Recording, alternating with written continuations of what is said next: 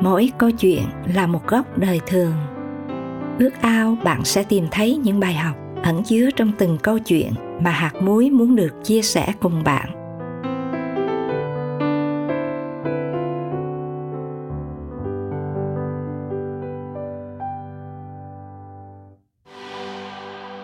Thân mời, quý thính giả cùng lắng nghe một câu chuyện được kể sau tang lễ.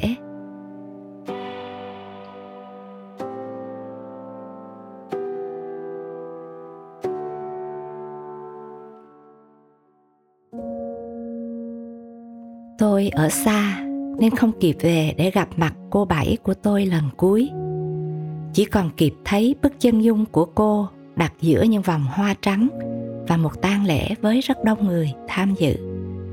Trong suy nghĩ của tôi, cô bảy không phải là người nổi trội giữa đám đông, cũng không phải là người có khả năng gì đặc biệt. Nhưng cô là người có sức lan tỏa sự bình an tuyệt vời của chúa đến cho những người chung quanh tôi cảm ơn chúa, vì ngay cả khi cô tôi không còn thở, tôi vẫn còn nhận được bài học quý báu từ cô, qua lời kể chân tình của một cô gái hàng xóm. Buổi tối đó, tôi và cô gái ấy trò chuyện cùng nhau. Cả hai cùng ngồi bệt xuống sàn nhà mát lạnh, tựa lưng vào tường và câu chuyện bắt đầu. Em kể cho chị nghe nhà em nghèo khổ lắm. Ở vùng quê tận miền bắc. Bố em mất, còn mẹ em thì đau ốm liên miên. Ban đầu nợ nhỏ, nhưng vì phải trả lãi nên thành nợ to. Cả nhà chỉ trông chờ vào đồng lương của anh trai, nhưng anh em còn phải nuôi vợ với hai đứa con nhỏ. Nhiều lần chủ nợ ngâm đe mẹ em. Có con gái để làm gì? Bán nó đi mà trả nợ mẹ em sợ lắm. Bệnh không có tiền uống thuốc, mà ngày nào cũng thấp thỏm nên bệnh càng nặng thêm. Một hôm, mẹ bảo em rằng trước sau gì mẹ cũng theo bố, nên mẹ muốn em lấy chồng để có nơi nương tựa. Nhưng lấy chồng gần thì chả ai dám lấy, vì mọi người đều biết nhà em nợ đầy. Vì thế qua lời giới thiệu của người quen mẹ muốn gả em chồng xa tận miền nam. Nhà họ là gia đình giàu có, cần gái quê khỏe mạnh, đảm đang. Nếu em bằng lòng, họ sẽ cho tiền để mẹ em trả hết nợ, còn em thì sẽ thoát khổ. Bởi vì quá bế tắc nên em đồng ý mà chẳng cần nghĩ suy nhiều. Chỉ biết một tấm chồng có cưới xin đàng hoàng, dù sao cũng tốt hơn là bị đem đi bán sau khi nhận lời hỏi cưới, em mới biết người mình sẽ lấy làm chồng bị bệnh thiểu năng nhẹ. Mẹ em an ủi, nếu là người bình thường thì chẳng ai cần đến mình. Nhưng được biết anh ta hiền lành, chỉ có hơi chậm chạp một chút.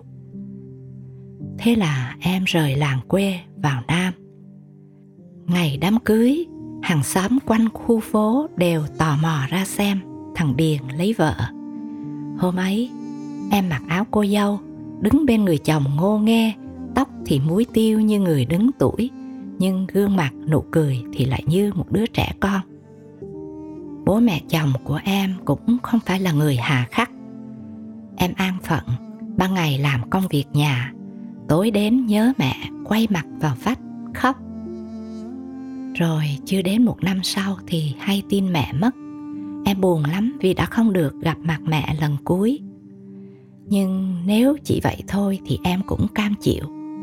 Đằng này, em rất khổ tâm vì người chồng của em không có khả năng làm bố, mà nhà chồng lại muốn em sinh cháu cho họ. Cho nên họ tìm cách thuyết phục em. Cuối cùng trong sự sắp đặt của mẹ chồng, em cũng mang thai. Nhưng bố đứa bé trong bụng lại là một người trong gia đình chồng em không phải là bố của đứa bé. Lòng em ngổn ngang mặc cảm mà không dám thổ lộ cùng ai. Sau đó một thời gian ngắn, chồng em trở bệnh rất nặng. Người sưng to vì bị thận giai đoạn cuối và anh qua đời khi đứa nhỏ trong bụng em vẫn chưa chào đời. Đó là những ngày thật khủng khiếp với em. Sau ngày chồng em mất, mẹ chồng chăm lo cho em, nhưng em như người sống trong địa ngục. Mỗi lần nhìn di ảnh của chồng trên bàn thờ, em sợ lắm.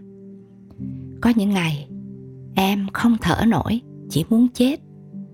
Nhìn em tiều tụy, mẹ chồng khuyên em phải cố sống vì đứa bé trong bụng.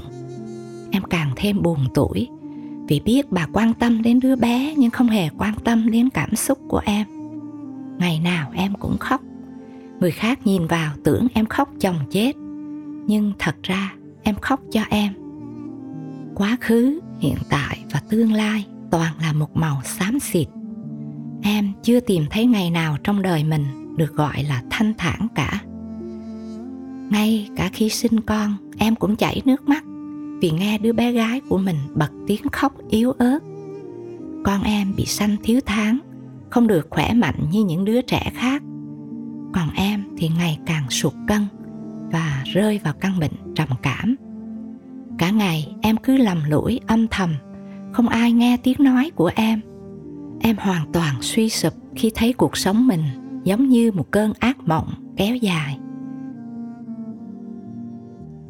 Nhưng rồi, cho đến một ngày mà bức màn u tối của cuộc đời em như bắt đầu được vén lên, đó là ngày em được gặp cô bảy.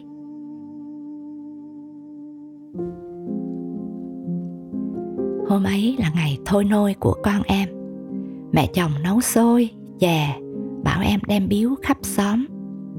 Đến nhà nào, trao cho ai, em cũng nhận được từ họ lời cảm ơn hời hợt và ánh mắt ái ngại. Nhưng khi đem đến nhà của cô thì không như thế. Trước khi em đi, mẹ chồng dặn dò kỹ lưỡng. Nhà ấy có đạo, nhớ nói với cô ấy đây là phần xôi chè mẹ em để riêng ra, chứ không có cúng khi em gọi cửa, cô bước ra với mái tóc ướt vì mới gội đầu, kéo nhẹ em vào trong nhà. Vừa lau tóc, cô vừa ân cần hỏi, em có khỏe không? Sao cô thấy em gầy hơn trước?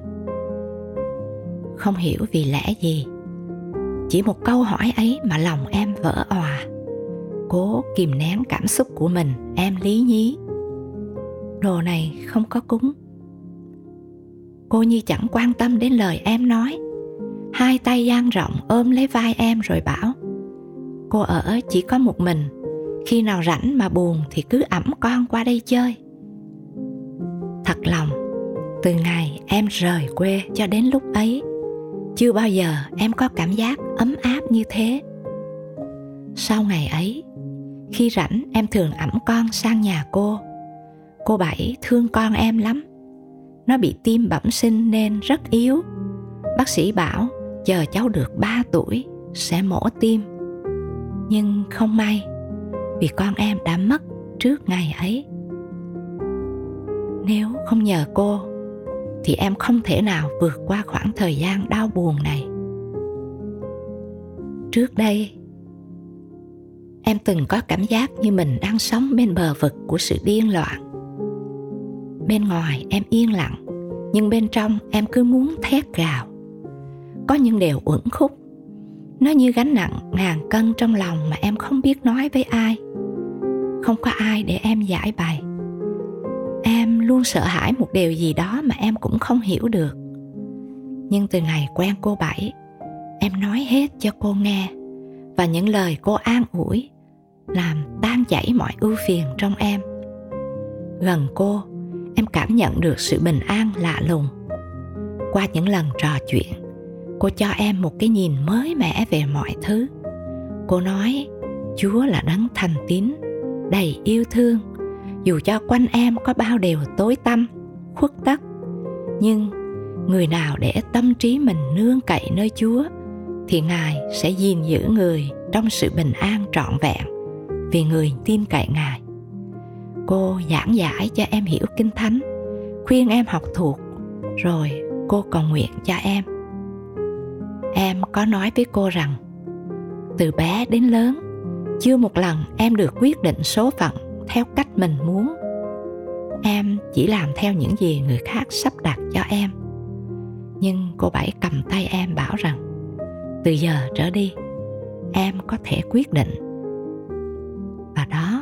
là lúc em quyết định trao dâng niềm tin mình nơi chúa.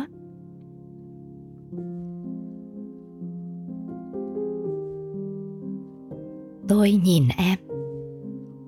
Đây chính là gương mặt, ánh mắt, nụ cười của một người đã được bình an giữa biết bao cơn sóng ngầm dữ dội trong đời.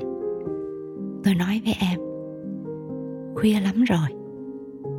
Cảm ơn em vì đã kể dù cho cô bảy không còn nữa, nhưng em đừng bao giờ đánh mất niềm tin mình nơi chúa nha. Cô gái quyết chắc, không đâu chị, em như người đã chết, chúa làm cho sống lại, em sẽ không bao giờ để mất niềm tin của mình.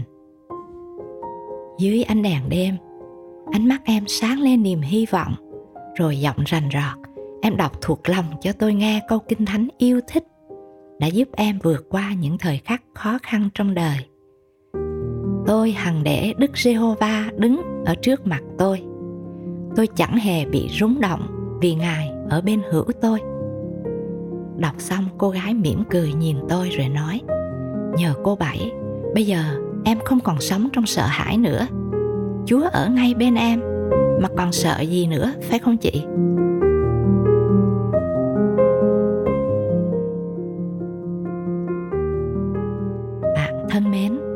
Đêm ấy tôi nhìn ra khoảng tối trước sân và rồi nhìn xa hơn nữa.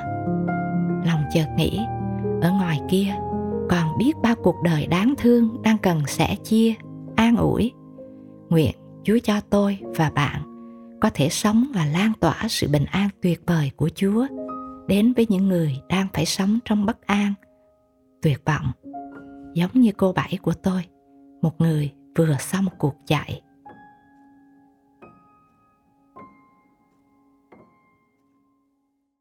Thân mời chúng ta cùng cầu nguyện. Lạy chúa, xin ngài dạy và giúp chúng con biết sống để gieo ra sự bình an của ngài giữa cuộc đời bất an, gieo sự yêu thương giữa những hận thù, gieo sự vui mừng giữa những đau buồn, mất mát và gieo ra hy vọng giữa những chỗ khóc than, tuyệt vọng. Nguyện chúa giúp chúng con biết sống như muối của đất và ánh sáng của thế gian như điều ngài mong mỏi. Con cầu xin trong danh chúa giêsu christ.